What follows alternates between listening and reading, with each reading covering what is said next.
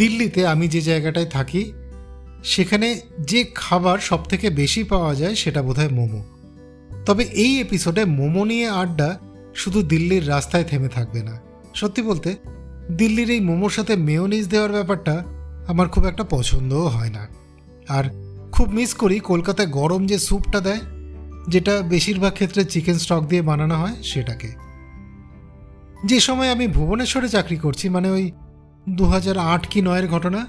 সেই সময় ইনফোসিটির গেটের কাছে একটা গাড়িতে অল্প বয়সী কয়েকটা ছেলে মোমো বিক্রি করতো।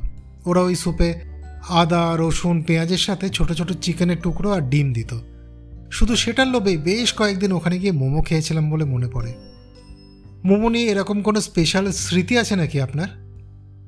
চলুন, আমার এই পডকাস্ট সৃজনের পটাবলির এই এপিসোডে আপনি আর আমি সৃজন মোমো নিয়ে জমিয়ে আড্ডা দেওয়া যাক।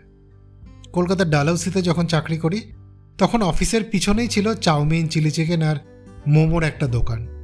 ওদের মোমোটাও বেশ ভালো ছিল। দোকান যারা চালান, তারা গোর্খা। এনাদের পূর্বপুরুষ সব রাজভবনে চাকরি করতেন কোনো এক সময়। ইউনাইটেড ব্যাংক হেড অফিসের আশপাশের খাবারের গল্প শুরু করলে একটা এপিসোড নয়, একটা সিজন হয়ে যাবে। সে রাস্তায় যাচ্ছি না। বরং আমরা যাই তিব্বত থেকে লাসা হয়ে কাঠমান্ডুর রাস্তায়। যে রাস্তা ধরে তিব্বতী মোমো ভারতে এলো। নাইনটিন সিক্সটিজে যখন চীন তিব্বত দখল করছে, তিব্বতীরা বিপুল সংখ্যায় আশ্রয় নিলেন দার্জিলিং, সিকিম, ধর্মশালা, লাদাখ, দিল্লি এইসব জায়গায়। আর এনাদের সাথে আসা মোমো জায়গা করে নিল ভারতবাসীর মনে। বলা ভালো ভারতবাসীর পেটে। এই মোমোর আবার একটা বড়লোক কাজিন আছে, যার নাম ডিমসাম। তবে আকারে একই রকম হলেও দুজনের অরিজিন কিন্তু আলাদা আলাদা জায়গায়। মোমো তিব্বতে আর ডিমসাম চীনে। আমরা যেমন চায়ের সাথে বিস্কিট ছাড়া কিছু ভাবতে পারি না, চাইনিজরা নাকি চায়ের সাথে ডিমসাম খান। যারা এটা নিয়ে একটু আধটু জানেন, তারা বলেন, সব মোমোই ডিমসাম কিন্তু সব ডিমসাম মোমো নয়। ডিমসাম জিনিসটা একটু বড় হোটেলে বা দামি রেস্টুরেন্টে পাওয়া যায়। বানানোর প্রসেস একটু সফিস্টিকেটেড, বাইরের কভারটা একটু পাতলা, একটু বেশি যত্ন নিয়ে বানানো।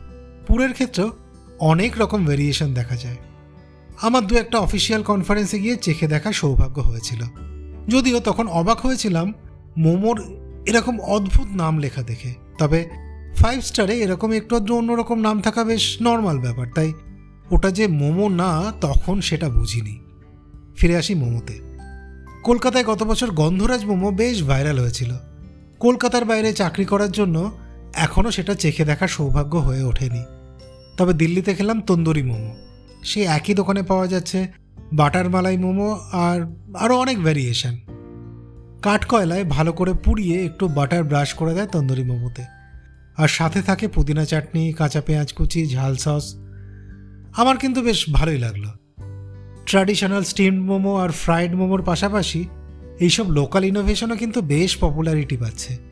তাই যে জিনিসটা তিব্বতী ব্যবসায়ীরা বেশ লম্বা সময় সাথে নিয়ে ঘুরতে পারবেন বলে তাদের বাড়ির লোক ঘরোয়া খাবার হিসেবে তাদের সাথে দিত, সেটাই আজ নানান জায়গায় নানান ফ্লেভার পাচ্ছে। এই এপিসোড শুনে মনটা কি একটু নেচে উঠল? মোমো খেতে ইচ্ছে করছে কি? তাহলে অপেক্ষা কেন? হাতে সময় না থাকলে অনলাইনে অর্ডার করে ফেলুন আর সময় থাকলে দোকানে গিয়ে খেয়ে আসুন। আমাকে জানাবেন, কেমন লাগল আজকের মোমো? আর জানাবেন কেমন লাগল আজকের এই এপিসোড যদি সৃজনের পটা বলি ফলো করা না থাকে, তাহলে সেটা করতে ভুলবেন না। ফলো করা থাকলে নতুন এপিসোড এলে মিস হয়ে যাবে না। এই এপিসোড ভালো থাকলে এই পডকাস্ট আপনার বন্ধু বান্ধবদের সাথে শেয়ার করতে ভুলবেন না কিন্তু। ফিরবো নতুন এপিসোড নিয়ে সামনের সপ্তাহে। ভালো থাকবেন। আজ চলি। টাটা।